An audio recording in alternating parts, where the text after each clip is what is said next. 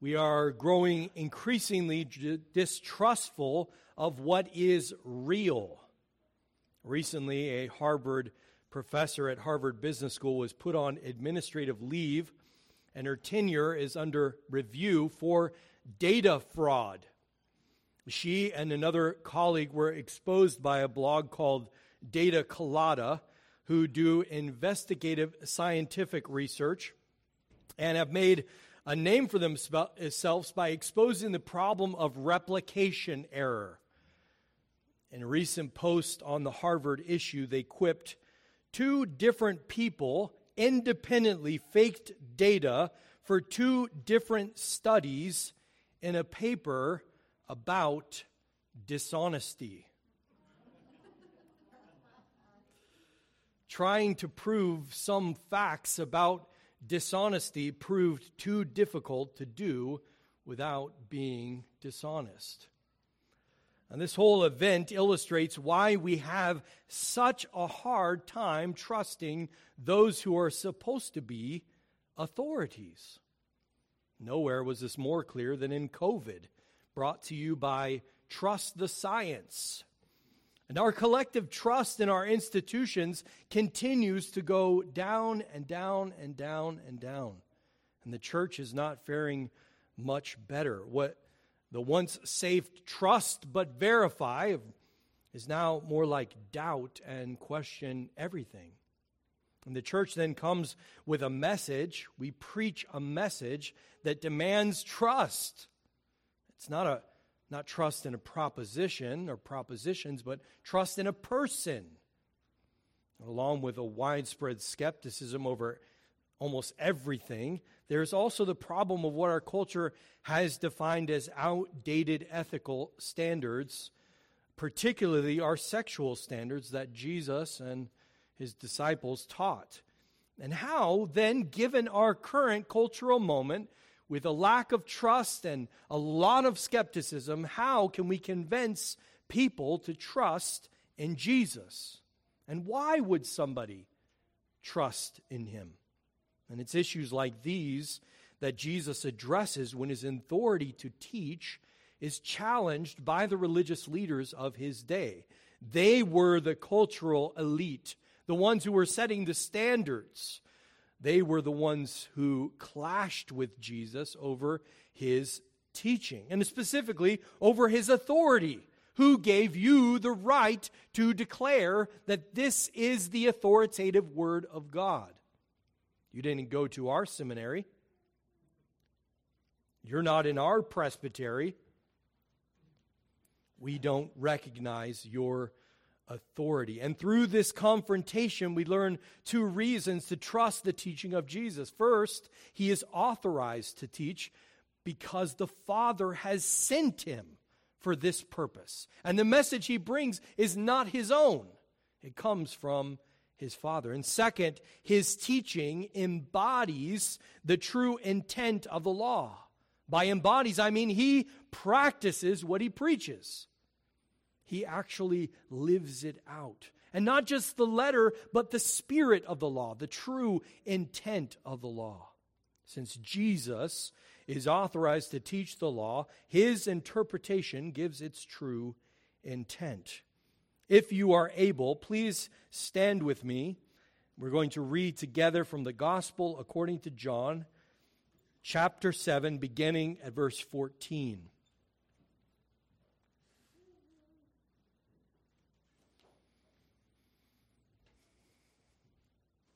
These are the words of God.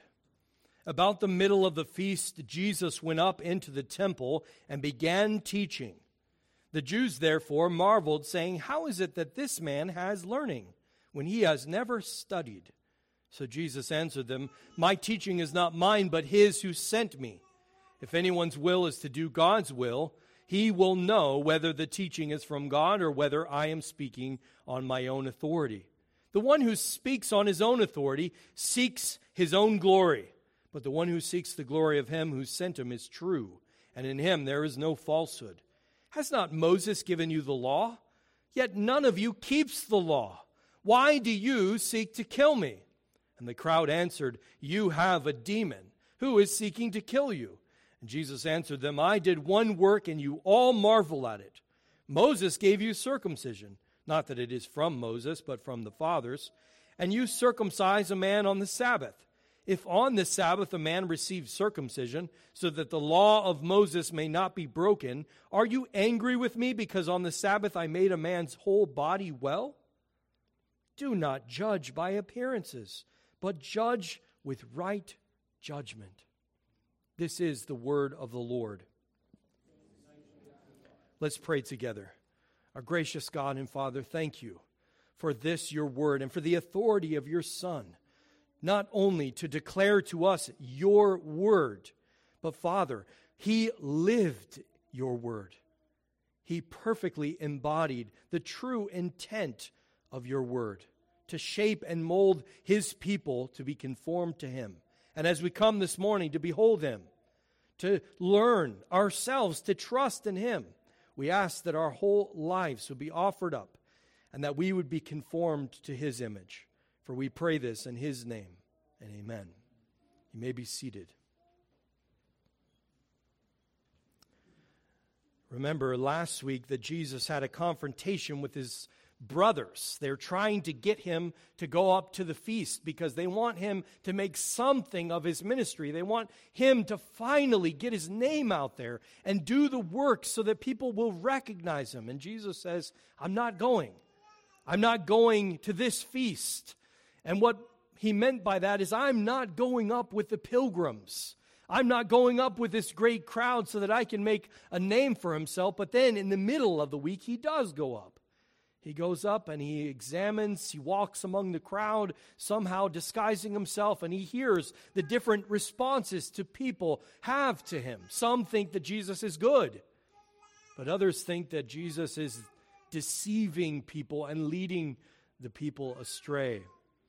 And now, in the middle of the feast, Jesus does the most confrontational thing you can do. He goes right to the temple and he begins to teach. In verse 14. And as usual, this stirs up controversy as the religious leaders question where he received his authority to teach the things that he is teaching. And that's in verse 15. However, the teaching is not his, or at least not his alone, for he was sent by the Father with authority to teach. In verse 16. And the proof, he doesn't seek his own glory. He's not after making a big ministry or a name for himself. He's there to declare a message he received from his Father. That's in verse 17 through 18. And then the religious leaders think Jesus goes too far when he exposes the root of their hatred of him in verse 19. And that prompts a discussion on the validity of his teaching which Jesus ably shows that he is the true interpreter of the law, showing its true intent in verses 21 through 24. The theme of this whole section is authority. Who gave you the right to teach?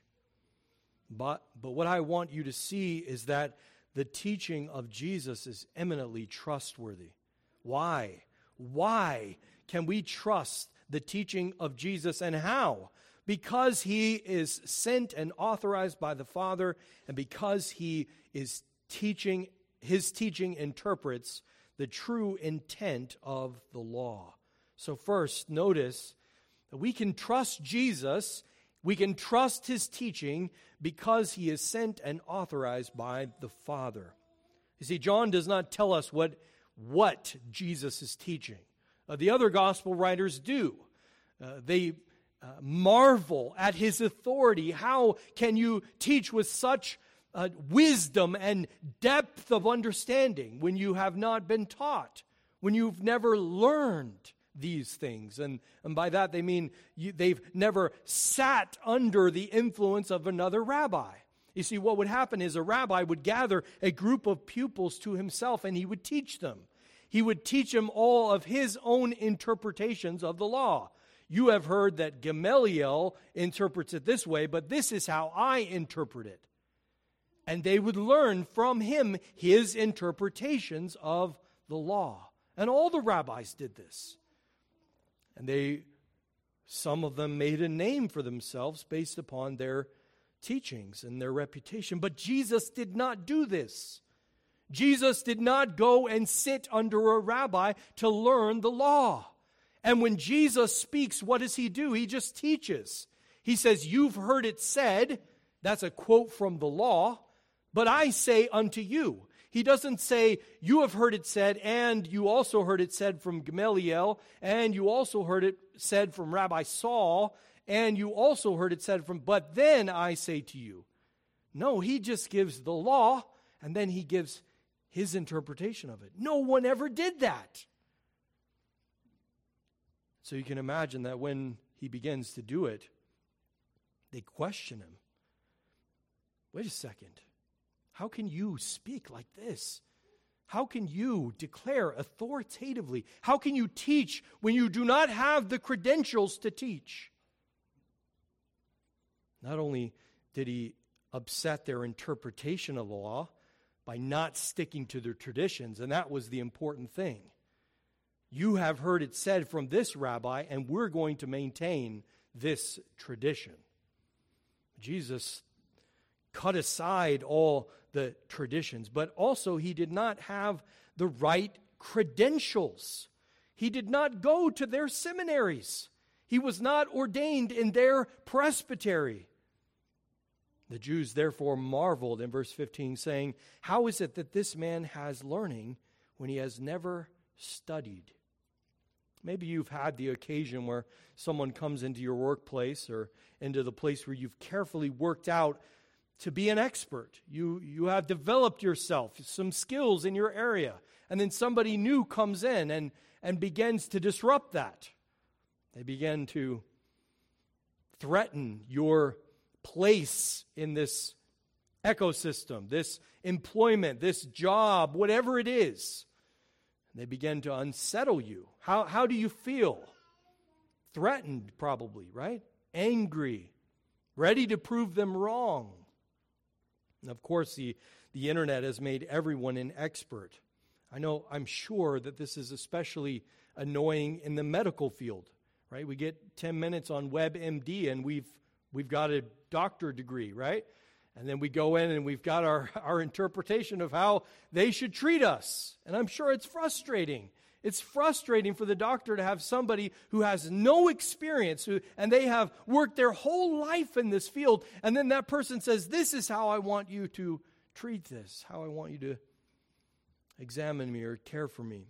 Everyone is an expert, and everyone is qualified to comment on every aspect of life. Now, I'm not, I think there's, there's some good that comes from uh, the, spread of knowledge, and I think that can be helpful.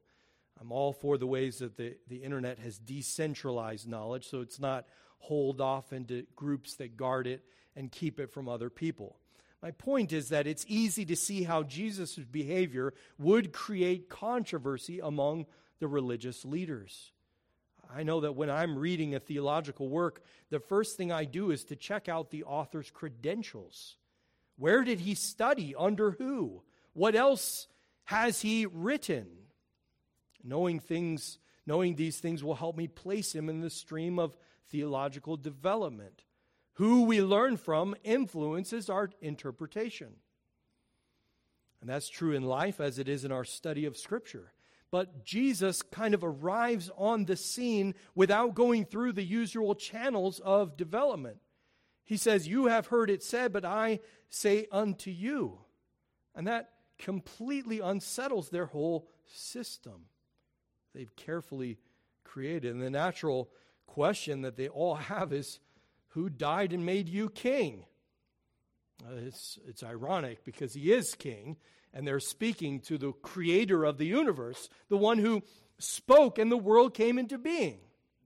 But they don't recognize that. And Jesus is very quick to respond. He said, My teaching is not mine, but his who sent me. And if that sounds cryptic to you, that it's not meant to be.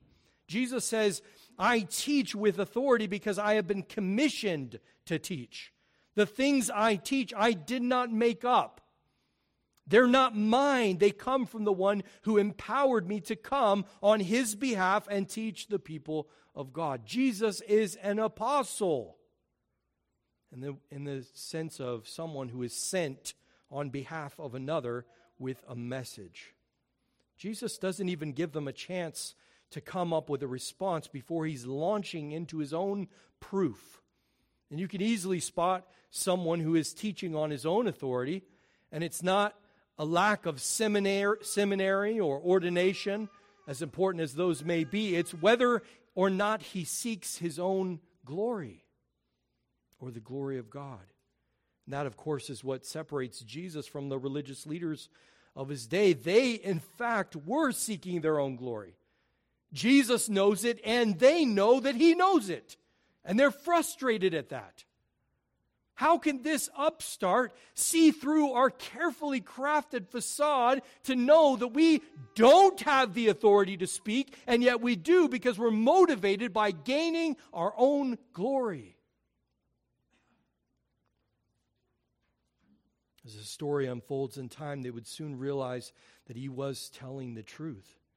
Not only did he shun glory, but he willingly went down the path of shame. There has never been another person in history who deserved the path of glory more than Jesus. And no one who received shame who is so far above that verdict. But he did that so that he could take your shame and give you his glory. He walked the path of shame so that you don't have to. He who deserved all glory willingly went to the cross so that you don't have to live in shame, but can receive his glory.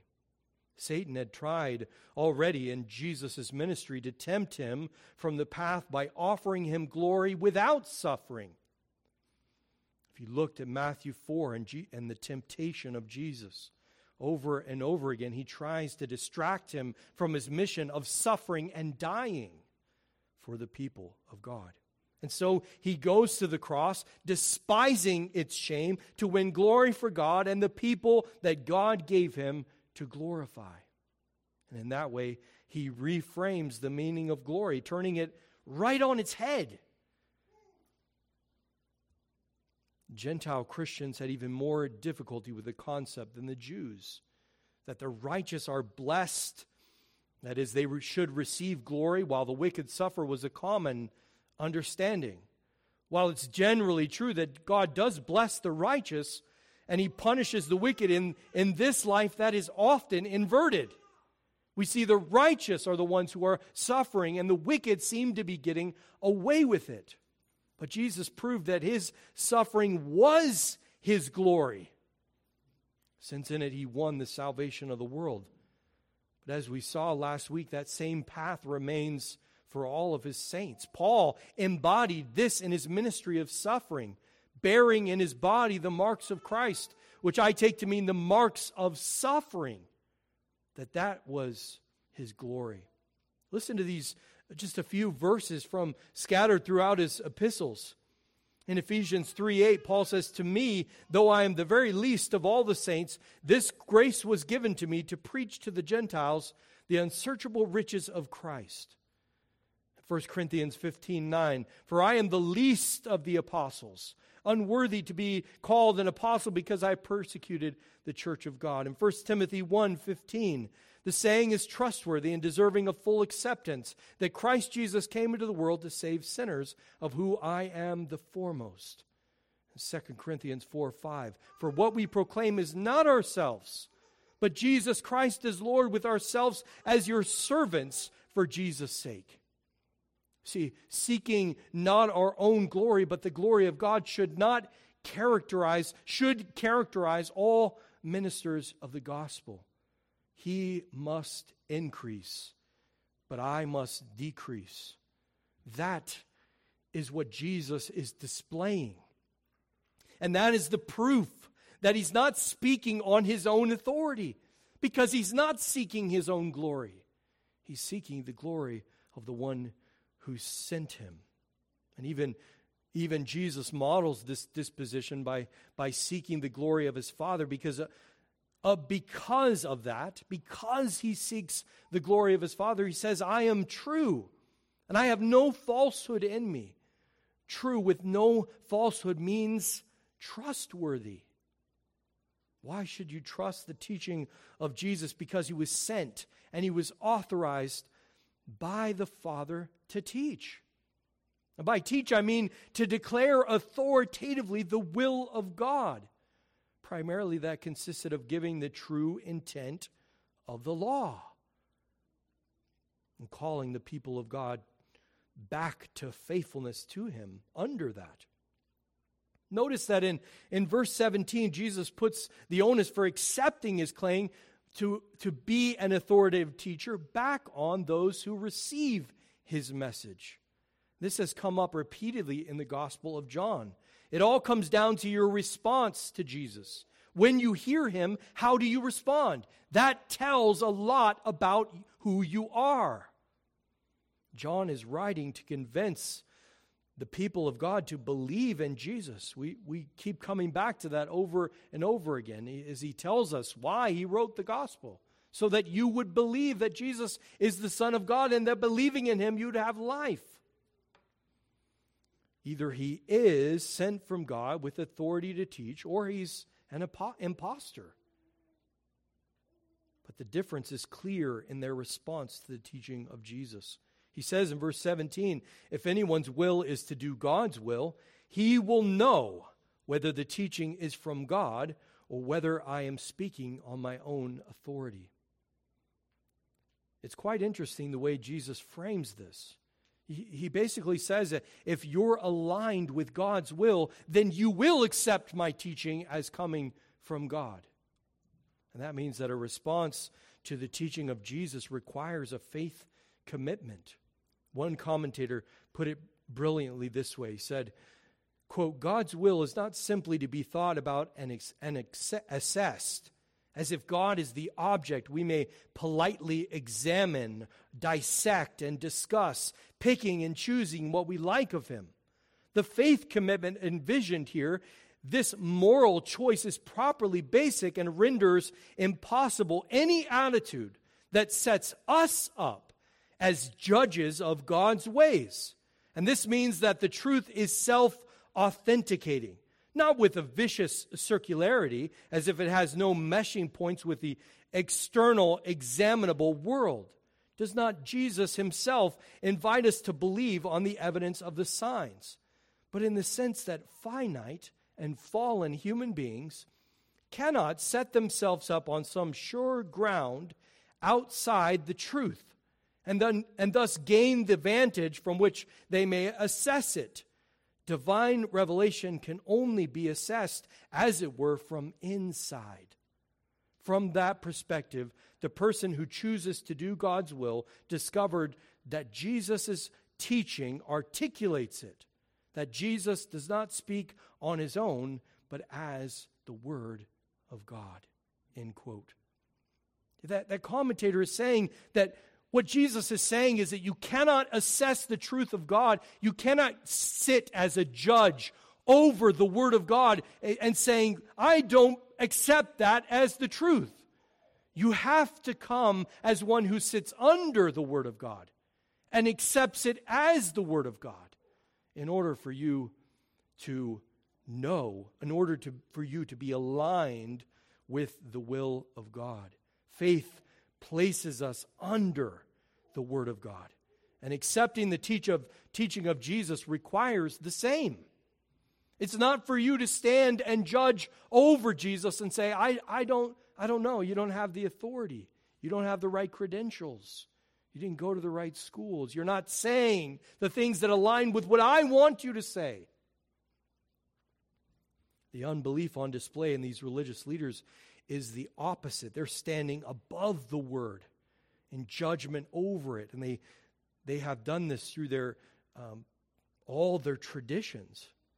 And they didn't realize that they're actually, they're actually doing this to the Son of God, the one who made them, the one who perfectly reveals the Father in much greater clarity and detail than any of the prophets who came before ever could. They don't accept his teaching largely because they don't accept the implications for his teaching. They don't accept the implications for living that Jesus requires of them. They want orthodoxy, right teaching, without orthopraxy, right living. They want to believe the right stuff, but they still want to keep their heart off in this private sphere where God doesn't touch it. They want to say the Apostles' Creed on Sunday and then live like hellions the rest of the week.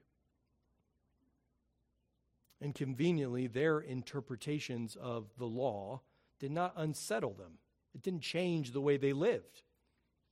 That leads to the second reason you should trust the teaching of Jesus, and that is because his teaching gets to the very heart of the law not merely the letter of the law, but its spirit, and not in word only, but also in deed.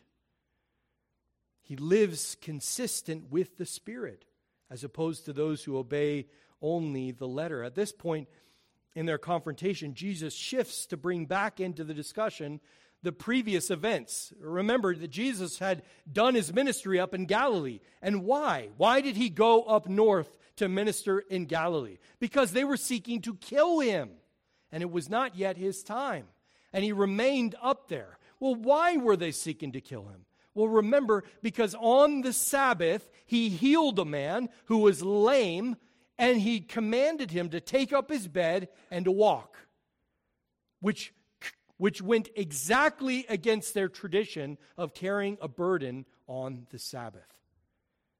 And not only that, but when he began to explain himself, he identified himself with God the Father as if they were one, making himself almost equal with God. And for that, they wanted to kill him. And so Jesus went where ministry would be more fruitful. But now he returns, and as he returns and he's confronted again with them, he draws their attention back to that previous episode. Why did you why are you seeking to kill me? And that's all the way from back in, in John chapter 5. But they they deny that anyone desires to kill him. They're trying to conceal their true feelings about Jesus. And they do this how most do. When they know that they're on shaky ground, they resort to name calling. Oh, this guy has a demon. We can discount him. No one would, no one's seeking to kill you. You're still alive. So it must be a demon. And this, this tactic of name calling and, and attributing Jesus' claims to demon possession is, is, is desperate. It's desperate attempt by individuals to, to get attention away from the question why are you seeking to kill me, but yet you say you're upholding the law? The law says, Thou shalt not kill. How can you live with such inconsistencies? We read that Jesus' interpretation from Matthew 5. I, I almost wonder if that's what he's talking, if that's what he's teaching at that moment. Maybe he's saying, You have heard that it was said to those of old, You shall not murder, and whoever murders will be liable to judgment. But I say to you that everyone who is angry with his brother will be liable to judgment. Jesus radically shows the spirit of the law is the fact that the desire of the sin is sinful. Just the desire, not even having carried it out. The angry impulse to want someone dead goes against the spirit of the law. Anger is a corrosive. It's, it's the acid that eats through its own container. Why does it seem that everyone goes about on a hair trigger that at any moment could go off? Anger. The angry Karen unloading on the poor, unsuspecting service worker who just got her drink wrong. We've all seen it, it's ugly. The person who will not let you merge in, clinging so tightly to the car in front of him, just so he can shave off that extra 12 seconds. The angry troll online who comments viciously on everyone's posts. None of it fits within the category of righteous anger.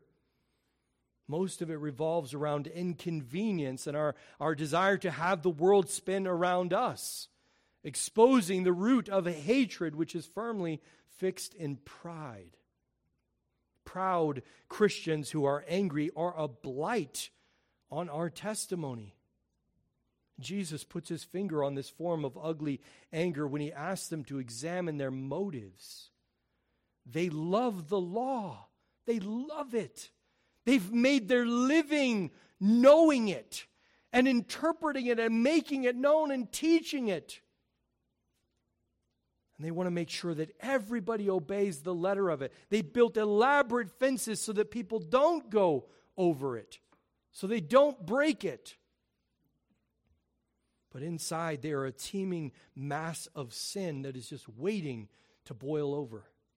They love Moses, but they totally miss the intent of the law, which they prove by their desire to, to kill Jesus just because he healed a man on the Sabbath. Remember that the source of their frustration was Jesus' command to the lame man to take up his bed and walk. When he obeys and then goes walking through the temple, no doubt joyfully, the Jews see an audacious man who dares to break the Sabbath. But they fix all of their anger on the man who commanded him to do it. They have reduced the Sabbath to several rules of what you cannot do, meanwhile, forgetting the true intent of the law. But Jesus exposes their hard hearts. He says, If you love Moses so much, what about this scenario? Moses gave you circumcision. Actually, it was just the fathers, but but to keep that law, you go to work, making sure that he is circumcised. But when I want to make this man completely healthy, you get angry. Do you even understand the point of the Sabbath? Do you not know that the Sabbath was made to restore man to full health after working? Which I did for the lame man, fulfilling I fulfilled the true intent of the law, and yet you are angry with me. What gives? You hypocrites, stop looking at what I'm doing through natural eyes and start looking at me through eyes of faith. That's what Jesus is saying to them. And the Jews and us miss two important things when they judged by appearance. First, what the law was actually meant for which was to lead people to human flourishing. It was to make our life better, not harder or worse. God is a God of grace and mercy. But second, we miss how righteous righteousness really was and how impossibly far short we fall from reaching it on our own. Why did God give the law? Well, we first need to define our terms. By the law, it's clear that Jesus is speaking about the Mosaic covenant. Not merely the Ten Commandments. Was the law given so that if Israel kept it, they would be saved from their sin and be brought into the age to come? Was it a badge that marked them as separate from the Gentiles? Like some sort of ethnic barrier. We keep this law because we're better and different than you. Or was it a tutor designed to lead them through their repeated failure to Jesus Christ? Paul says it was the latter, who in Galatians shows that the law led the people of God to Christ, so that through it they learned two things how, how sinful they were and how they ought to live. But more often not, the Jews missed that the law was given to lead to a society that functioned according to God's standards. It was given as a rule of life. But by turning it into a work, they reduced it to a set of rules which ended sucking the life right out of it. All of a sudden, the Sabbath principle, which was laid down in creation and given a very concrete application and became a burden to the people that they had to bear, leaving the religious leaders as their enforcers, not of the law that leads to life, but one that leads to death.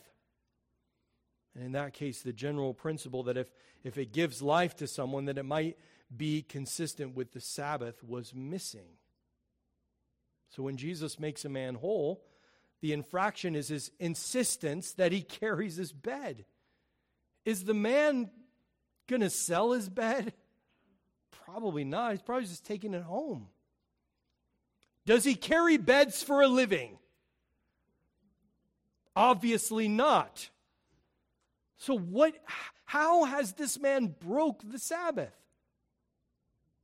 Yes, it's true that Jeremiah encouraged the people not to bear a burden on the Sabbath day or bring it into the gates of Jerusalem. But in that sense, they're either selling whatever they're carrying in or they carry those things for a living. And both are not consistent with what? Rest. With the principle of being recreated so that you can again labor for six more days. But they miss the point of that. They miss what Jesus was doing. And healing the man, Jesus fulfilled the spirit of the Sabbath. He made him completely healthy. He restored him to full health, which is what the Sabbath was designed to do. Jesus gave us a picture of that. And they reviled him for it, they wanted to kill him for it. Jesus is consistent not only as teaching about the intent of the law, you have heard it said, but I say to you, but, but also in action. He lives the intent of the law perfectly. He calls the Jews to judge with right judgment, meaning not that they, they, they just recognize the true intent of the law, but that they begin to live it. It's not enough just to say, okay, I understand the law. But how do I put the law into practice? How do I live it? Jesus is trustworthy because he practices what he teaches. He's the only person who can say that he does so perfectly. As Chesterton once said, the Christian ideal has not been tried and found wanting, it has been found difficult and left untried. You would think, and we are adept at doing so, that the scrupulosity of the religious leaders would be harder than the spirit of the law that Jesus prescribes. But that, that's actually not the case. It wasn't the fact that they kept the traditions that made their life hard. That was actually much easier than what Jesus was calling them to do. It's quite easy to make a list of rules to follow, especially when they have little to do with the heart. What's easier? Only walking a certain amount and being careful to do nothing that is work, or helping a brother in need that might bring you dangerously close to breaking a sweat, work?